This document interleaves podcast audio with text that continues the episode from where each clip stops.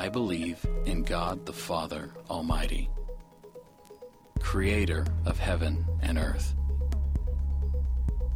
and in Jesus Christ, his only Son, our Lord, who was conceived by the Holy Spirit, born of the Virgin Mary, suffered under Pontius Pilate, was crucified, dead, and buried. He descended to hell. The third day he rose again from the dead. He ascended to heaven and sits on the right hand of the Father Almighty. From whence he shall come to judge the living and the dead. I believe in the Holy Spirit, the Holy Catholic Church, the communion of saints, the forgiveness of sins, the resurrection of the body, and the life everlasting. Amen.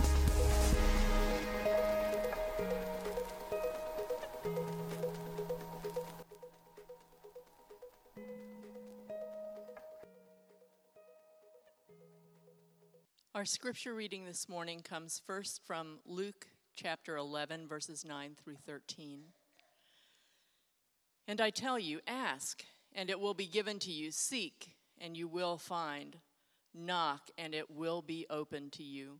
For everyone who asks receives, and the one who seeks finds, and to the one who knocks it will be opened. What father among you, if his son asks for a fish, will instead of a fish give him a serpent? Or if he asks for an egg, we'll give him a scorpion? If you then, who are evil, know how to give good gifts to your children, how much more will the Heavenly Father give the Holy Spirit to those who ask Him? And then from John 14, verses 15 through 23 If you love me, you will keep my commandments. And I will ask the Father, and he will give you another helper to be with you forever, even the Spirit of truth, whom the world cannot receive, because it neither sees him nor knows him. You know him, for he dwells with you and will be in you. I will not leave you as orphans, I will come to you. Yet a little while, and the world will see me no more, but you will see me. Because I live, you also will live. In that day, you will know that I am in my Father, and you in me, and I in you. Whoever has my commandments and keeps them, he it is who loves me. And he who loves me will be loved by my Father, and I will love him and manifest myself to him. Judas, not Iscariot, said to him, Lord, how is it that you will manifest yourself to us and not to the world? Jesus answered him, If anyone loves me, he will keep my word, and my Father will love him, and we will come to him and make our home with him. And from Galatians chapter 5, verses 22 and 23 But the fruit of the Spirit is love, joy, peace, patience, kindness, goodness, faithfulness, gentleness, self control. Against such things there is no law. And finally from 2 Corinthians chapter 3 verses 17 and 18. Now the Lord is the Spirit, and where the Spirit of the Lord is, there is freedom. And we all, with unveiled face, beholding the glory of the Lord, are being transformed into the same image from one degree of glory to another for this comes from the Lord, who is the Spirit. This is God's word. Thanks, Susan. Morning, all. Uh, excuse me, has anybody missed Drew yet? You will by the end of the month, because it's me all month. Um, so make your arrangements accordingly. If you haven't taken vacation, August might be the time. It's when a lot of, uh, well, it's when all the UK schools are out, so go over there and enjoy vacation with them. Uh, no, in all seriousness, we're coming to the end uh, the last few weeks. Uh, we'll take the, the rest of the month of August to finish our series on the Apostles' Creed. Uh, do continue, speaking of Drew, to pray for him uh, and his family, and uh, that this sabbatical, this time away, continues to be fruitful for him. We had a chance to chat this last week, he and myself and a few of us on staff, and God's answering that prayer. Uh, it is fruitful.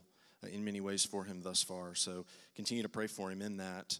Um, as we come to the third and final section of the Creed, uh, we are into this last bit. I believe in the Holy Spirit, uh, and I believe in uh, the Holy Catholic Church, communion of saints, forgiveness of sins, and so forth. And and that's what that's what the next few weeks are going to be for us. Uh, I, I want to take the opportunity again to remind you or just review with you uh, that the creed is Trinitarian. And if you're here and you're not a Christian or you're new to Christianity, the Trinity is what we call God in three persons. We believe, the Christian uh, faith does, that God exists in three persons. Not three gods, not three separate gods, but one God in three persons. I don't really understand how it all works. Uh, and they gave me a master's degree. So good luck with that. Uh, the church fathers, many, many hundreds of years ago, tried to make sense of it for the purpose of fighting heresy in the church and giving us categories to work with. Uh, and so those categories continue to be helpful for us. But the, the Apostles' Creed really does highlight the work of the Father. That's what we did the first few weeks. The work of the Son. That's what we did the next few weeks. And now the work of uh, the Holy Spirit. And the implications of the reality that God is Trinity are endless. Here's just a few of them uh, God exists as a community of persons from all eternity. Therefore, being alone is not okay. It's not good. It's not how we were designed to be because that's not how God has been from all eternity. Uh, there's an interdependence and, and there's a self giving love in and among them. We've been reading John in community Bible reading, uh, and you get, for whatever reason, you get this wonderful insight out of the mouth of Jesus into the life of the Trinity. Uh, it's very mysterious. Some of it we read, uh, or, or, Susan read just a minute ago, and then we read on Friday. And I'm going to highlight some of that because I think it's helpful to understanding uh, the the uh, the person of the Holy Spirit. And this was pointed out to me this week, and I thought it was interesting. I wanted to share it with you. Every person is committed to introducing you to the other person for all eternity. Every person of the Trinity is committed to introducing you to the other person or persons for all eternity. None of them are thinking of themselves. So the Father wants to introduce you to the Son. That's why He gave us the Son. And the Son is concerned to introduce us to the Holy Spirit, which is why He left. More on that uh, to come. So the Creed really begins with the Father's creating work, it moves to the Son's rescuing work, and then it finishes with the Holy Spirit's recreating work. And so, some of those things the next few weeks will be new community, new relationship, forgiveness, new existence, resurrection of the body, and fulfillment of a new world. And all of it's being carried out by Him, okay? Uh, so, we're going to start today with the Spirit under the three headings. You see them there on your insert in your worship folder God the Holy Spirit. And number two, uh, our spiritual problem we, we have a, a, big problem with the spirit and the spiritual. And then finally, uh, the spirit of Jesus, okay? So we're going to take it in those three, or under those three headings. First, with God the Holy Spirit. Why is he so mysterious? Why is it hard to grasp that he's a person? And really honing in on, on the back of, or on the other side of your insert, uh, the passage from John 14. So we're going to take I'm going to highlight things in, in each of these passages so it's helpful for you to have. Sorry that you have to flip back and forth, but um, helpful to have those in front of you as well. Uh, the story is told about uh, the Trinity discussing, um, I guess it must have been at the beginning of the summer, their vacation plans for the, uh, for the year. And so, as they're discussing their vacation plans, the father says, You know, I'm going to go to the mountains because uh, they reflect my majesty and my power, and, and, and, they're relaxing. I just like to go there. And the son says, uh, Well, I'm going to go to Palestine. It's my old stomping grounds. I, I, enjoyed, I enjoyed just roaming around, and it, it, it brings back a lot of fond and not so fond memories for me. Uh, and they said, uh, Holy Spirit, where, where are you going to go? He said, Well, I think I'm going to go to a Presbyterian church because I've never been there before. And, uh, and that, is, that is the joke uh, among us that we, as Presbyterians. Some of you who aren't members are thinking, I'm not Presbyterian. Well, you might want to, might want to reconsider if you're thinking about becoming one. But if you go back and you read uh, uh, Presbyterian theologians or Bible scholars over the course of history, it's interesting. They, uh, I have one book in my office. I tried to get to it this week. Uh, it wasn't to be had, but it's about 500, well, 400 pages on the Holy Spirit that this guy wrote, reflecting on his work, who he is. I mean, beautiful, beautiful, marvelous things. Uh, and so, hopefully, uh, if you've forgotten about him, uh, th- this this sermon will be helpful to you. Uh, but my other advice to you is hang out with Bob, uh, because Bob knows the Holy Spirit. He talks to him regularly, uh, and and you will learn a lot about him just by hanging around and being with with Bob. The Holy Spirit's a person. So let me be clear: we're not describing the force. Okay, uh, or some sort of cosmic energy you tap into by posturing yourself according to a strict regimen, you know, like the Jedi's.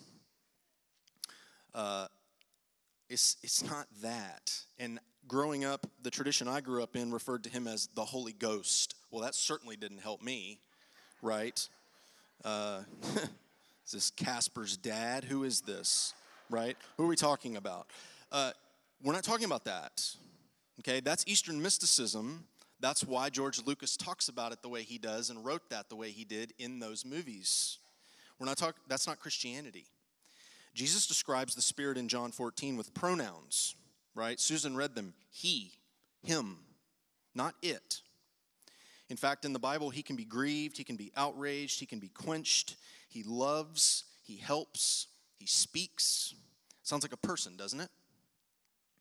Now, uh, what would you think if I was referring to a conversation or a relationship in my life, my, my life this way? I, I, said to you yesterday, I was talking to the Jamie, and we were discussing how the Ellie is uh, going to be a senior, and she's she's uh, you know, man, we're going to miss her. It's it's it's it's going to be hard. And then the Ethan walked in and was talking about something. What would you think if I talked like that about the people in my life? That's a little weird, right? Uh, so I have a friend who, out of conviction of that, has stopped referring to him as the Holy Spirit. When talking about him, he simply says, What is Holy Spirit saying to you? Or, or, or in your relationship with Holy Spirit, how does and it's just a simple way to remind him he's talking about a person. Now, yes, the creed refers to him as the. Jesus refers to him with the with the article the. So I'm not saying eradicate it from your vocabulary, right? We might have a, a we might have a in our house a little debate going on regarding that or not at the moment uh, even as we were reciting the creed the. See it says the. Because i refer to him as holy spirit a lot and it might drive the jamie crazy. So i'm not suggesting you have to do that but i think it's important. It's helpful. Uh, my friend has my, my, my friend in doing that has helped me remind me he's a person. But not only that god's spirit is him okay? Listen I, I thought this was helpful it is him extending himself in active engagement with his creation in a personal way he's a person so he behaves in a personal way. The activity of the Holy Spirit is precisely that of extending God's presence into creation in such a way as to order and complete what he's planned all along. So in salvation, the Father plans, the Son sacrifices, the Spirit applies. Look at John 14, okay?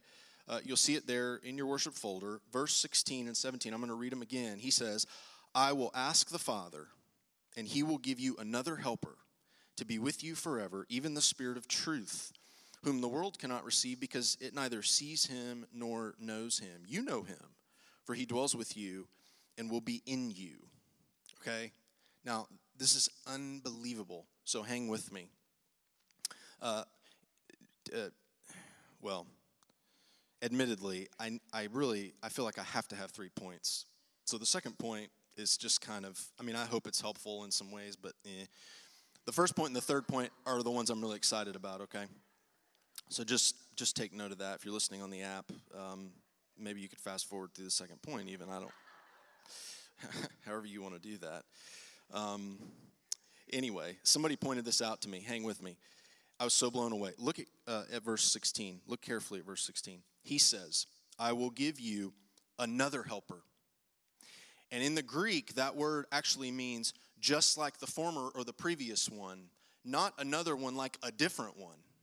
Well, who's the former or the previous one? Well, who have the disciples been hanging out with for three years? Jesus Christ Himself. So Jesus is confirming here that Holy Spirit bears all the same power, the same authority, the same nature, and the same mission as the Father and the Son, too. Okay? So it's why Jesus says it's good news for us that He goes away. In verse 18, He says, What? I will not leave you as orphans, I will come to you. Well, how? Through the Spirit. In fact, he says to his disciples and to us, I'm going to be more present with you when I go away than I was when I was here on earth. Well, how in the world does that happen? Well, because you see, when Jesus walked on earth, he merely stood by his disciples. There was only one of him. Okay? But now, in the Spirit, he will live inside his disciples, all of them. Not just 12 anymore. How many are there? Billions, right? Now, read a little further on to verse 23, the last verse that Susan read there. Jesus said, If anyone loves me, he will keep my word, and my Father will love him, and we, plural, we will do what? We will come and live in him. We'll make our home inside of him or her. Okay? So if you're a Christian, God the Spirit is inside of you. How that works, I have no idea. But the good news is, and hopefully we'll get to some of this in just a minute, that, has amazing impact on us, right? One writer has called him the self effacing spirit, meaning he's not in this for himself. He says, Jesus does in John 16, we read it on Friday in community Bible reading, that he the Holy Spirit will not speak on his own authority. He will glorify me, for he will take what is mine and declare it to you. And earlier in that passage, Jesus says, All that the Father gave me, I'm now giving to you, and all that the Spirit, all that's mine, the Spirit's going to give to you too. So it, it just works right down the line, so to speak. It's amazing. Uh, J.I. Packer describes him this way He says, It's as if the Holy Spirit stands behind us and shines a floodlight over our shoulder onto Jesus so that it's Jesus we see, not him. He says, You, there he is, deal with him, right? Believe in him. And part of the challenge, to be sure, is that we understand we understand what a father is. We understand a father's function. We know fathers. Many of us are fathers. We have fathers. Our minds can grasp the word and kind of the understanding that the word has. Same thing with son what a son is. We know sons, we are sons, and we even get the relationship between a father and a son. Well, so far, so good. So it's when you bring in the Holy Spirit. Well, what's a spirit? Do you, do you know any? Uh, is there one you're particularly fond of? Uh, like one you occasionally take to lunch? You know, like your dad or your son or somebody else's dad or somebody else's son, you know. Uh, no. In fact, people that talk like that, we tend to put in rooms and we lock them, and then we have somebody with a MD or a PhD on whatever floor that is right over there take care of them. Okay? Because we're uncomfortable. We don't understand it. We can't grasp it, make sense of it. And so we often end up forgetting him or minimizing him. And so that joke I told at the front, that's me, right? I can tell that joke about being a Presbyterian because, yes, he struggles to get in the door. The door of my heart, that is, right? And that's where I get caught because the culture and the impact of certain cultural forces have captured me. And that leads me to the second pro- the second point, our problem. What's what's what's underneath our unbelief about why we don't ask for him, okay? Look at uh, Luke 11 uh, Jesus says, Ask and it will be given to you. Seek, and you will find. Knock, and it will be open to you. He says, What father among you, if his son asks for a fish, will, instead of a fish, give him a, a, a, serpent? Or if he asks for an egg, something to nourish him, we'll give him a scorpion? If you know how to give good gifts, if you know how to take care of your kids, how much more do you think your Father in heaven knows how to take care of you? It, implied is what you need the most is the Holy Spirit to connect you to Him. That is, to the Father and to the Son. So, why don't we ask for Him? Why aren't we constantly talking to our Father in heaven? Why aren't we constantly saying, Spirit, help me, Spirit, help me, Spirit, help me, right? Children ask all the time, no matter their age, by the way. Okay? Those of you who are empty nesters or have kids in college or even kids who are grown now and have their own children, somehow they still manage to make their way back to you and ask you for things, right? I know, I, I know I do. Just asked my dad for something this last week. And I'm uh, uh, about to be 40. It doesn't change. Parents and children, children know who to ask and who to go to. But we have a spiritual problem because we struggle to believe the spiritual world is real. Well, why is that? Well, I want to give you just, again, this is pretty short and it's, and it's brief, but I, I think it gets underneath some of what why this is such a struggle for us. A few hundred years ago, there's a movement in Europe called the Enlightenment. Some of you have heard of it or be, may be familiar with what I'm talking about, but it impacted Western culture in very profound ways all the way up to today. What happened was leading thinkers uh, divided the world into facts and feelings. The factual world, that's made up of things that are public and real, that are true for everyone trees, cars, computers, laws of physics, and so forth. Then there's the feeling world, right? And that's made up of things that are private and personal, like prayer and religion, opinions, beauty, right and wrong, etc., etc., etc. Now, over time, this mindset has infiltrated everyone, even to a certain degree Christians, and it's why prayer can feel weird and even feel sort of phony, right? Uh, so if you've been to, or uh, I, highly encourage you at, at some point to get to go to a Praying Life seminar well, sorry, Bob, let the cat out of the bag. But the beginning of the seminar, uh, they, they literally give you five minutes, and he, he sets a timer on five minutes. He's like, hey, just take the next, just take the next few minutes and, and pray. And he, you don't know that it's five minutes, but he gives you five minutes. And then they ask you for, you know, what was that like afterward? And some people are like, that was hell. That was awful, right? Some people are like, I fell asleep. Some people are like, my mind started drifting. Some people who are super spiritual are like, oh, it was such a beautiful, it's just amazing experience of the Spirit, right? That's like one out of every 10,000, right, Bob? So the, the problem is the Enlightenment mindset marginalizes prayer because it doesn't permit God to connect with this world because you've got the world of facts and feelings. And in fact, one uh, famous philosopher uh, put them in like spheres, and he the, the this one is up here. It's like the upper world, and then we live down here in the lower world, and this one never gets down to this one, and this one never goes up to this one. And so, man, prayer can end up feeling phony or superstitious.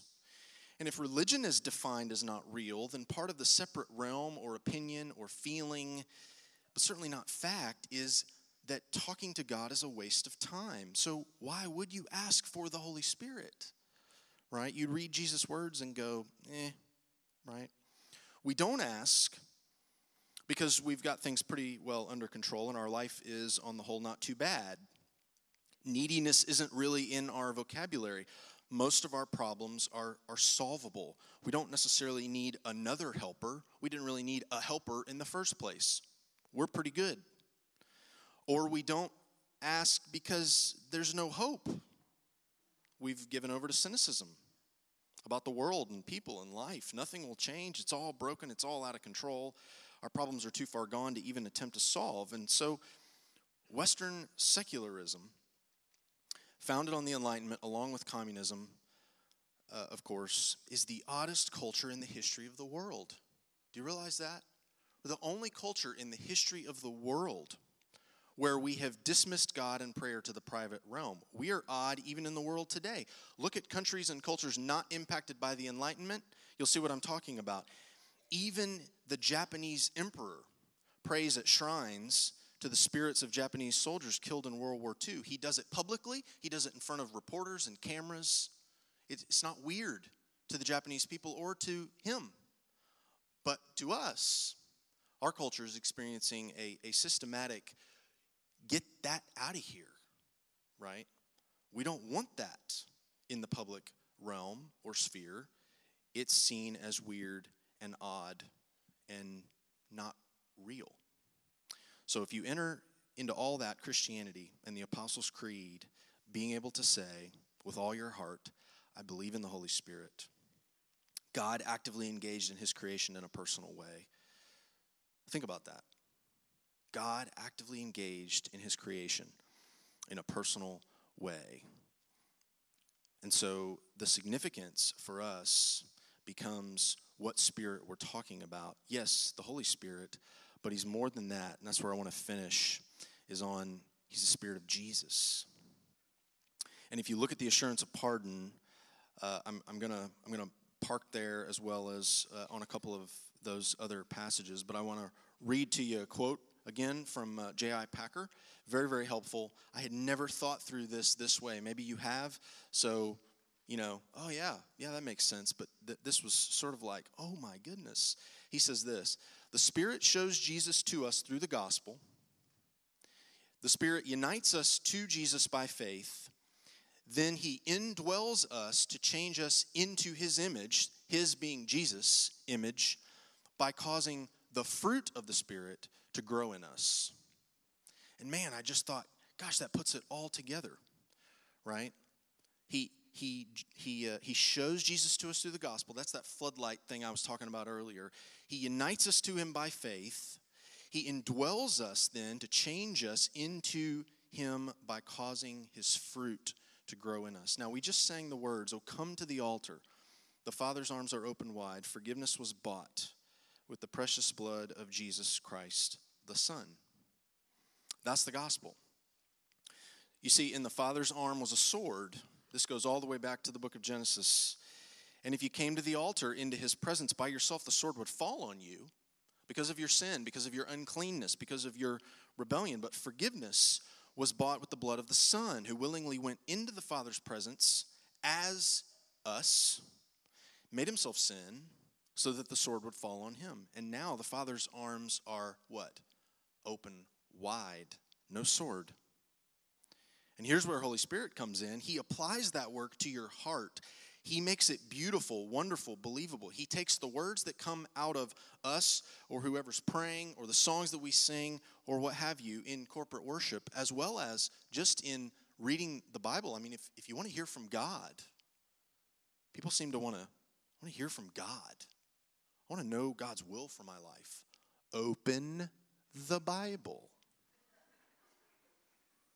I'm sorry to say that kind of sarcastically, but you know, sometimes it gets a little frustrating. Just open it, it's right there. He's talking to you, right? The, the Spirit applies that work. He enables your heart to sing and live out of it. And you then get united to Jesus by faith. But that's not it. He's not done. If you look at the references, at the bottom of the insert, they are from Galatians 5 and 2 Corinthians 3. It, it's, he, he's, he's making you into his image to bear his fruit. It's not just that he unites you to Jesus. It's, it's not only because of Jesus that we come to know the Spirit more fully, it's actually and only in Jesus that we come to know the Spirit. He declines to reveal himself in any other way except through Jesus Christ himself. The Holy Spirit was Jesus' inseparable companion. All of his activity was unfolded in the presence of the Spirit. From the womb to the tomb to the throne, the Spirit was the constant companion of the Son. And you get a little insight into that as we've been reading in the Gospel of John. And as a result, when he comes to Christians to indwell them, he comes as the Spirit of Christ in such a way that to possess him is to possess Christ himself, as to not have him is to not have Christ. And if you look in your worship folder at the assurance of pardon, uh, you notice Paul uses interchangeably the Spirit of God, the Spirit of Christ, the Spirit of adoption, he says a little bit later. He seems to call him all these different things. And he can use them all interchangeably because the Holy Spirit is all of those things. So, uh, I mean, some of the things that he says are, are, are really, really amazing. Dwelling in you, the Holy Spirit enables you to kill the sin fighting against the new life that's growing and expanding in you. That's what Paul says in verse 13, right? I had it marked, sorry. Let me go back to it. In 13, he says, If you live according to the flesh, you will die. But if by the Spirit you put to death the deeds of the body, you will live. Not only that, but Paul says every Christian's assurance that they are, in fact, a Christian comes from who? Comes from the Holy Spirit. Because if you look at verse 16, he says, The Spirit Himself bears witness with our spirit that we are children of God. And so when you sin, listen, when you sin, when you're caught in unbelief, who immediately jumps into your brain? The accuser, right? If you're a Christian, he accuses you, he tries to dupe you into believing you're so bad, you're not good enough. God doesn't love you. Are you you think you're a Christian after you did that? But the Holy Spirit's job is to come in to prod you, to even argue with you. He argues with your heart until you remember these words No. You say to him, I've received the spirit of adoption. I'm a son. I can get to call the God of the universe daddy. That's true no matter your failures, the Holy Spirit says to you.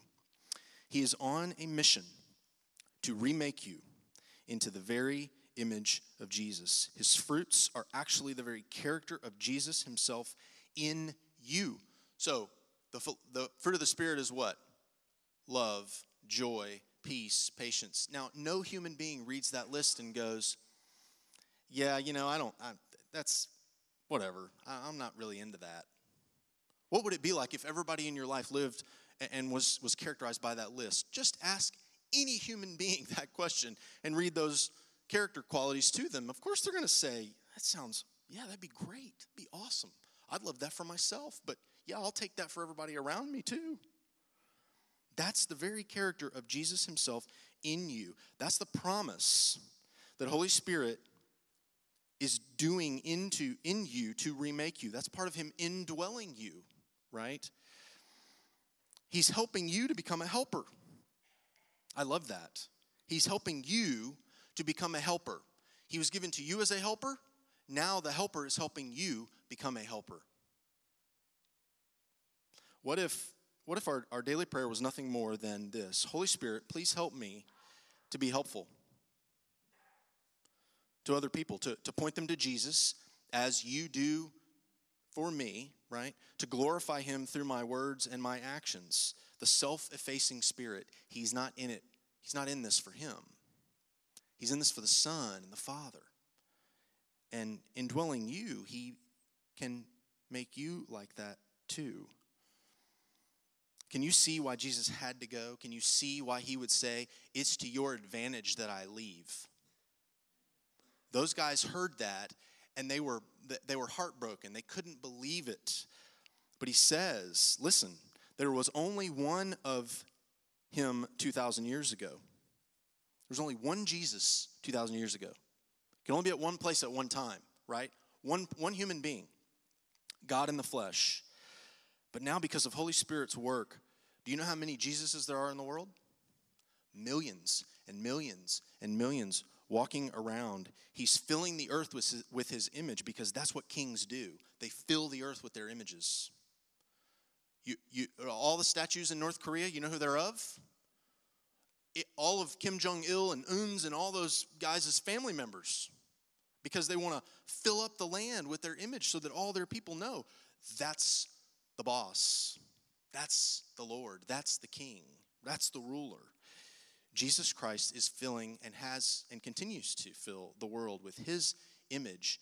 And through the Holy Spirit living in his people, making those people into him, he's actually filling the world with himself.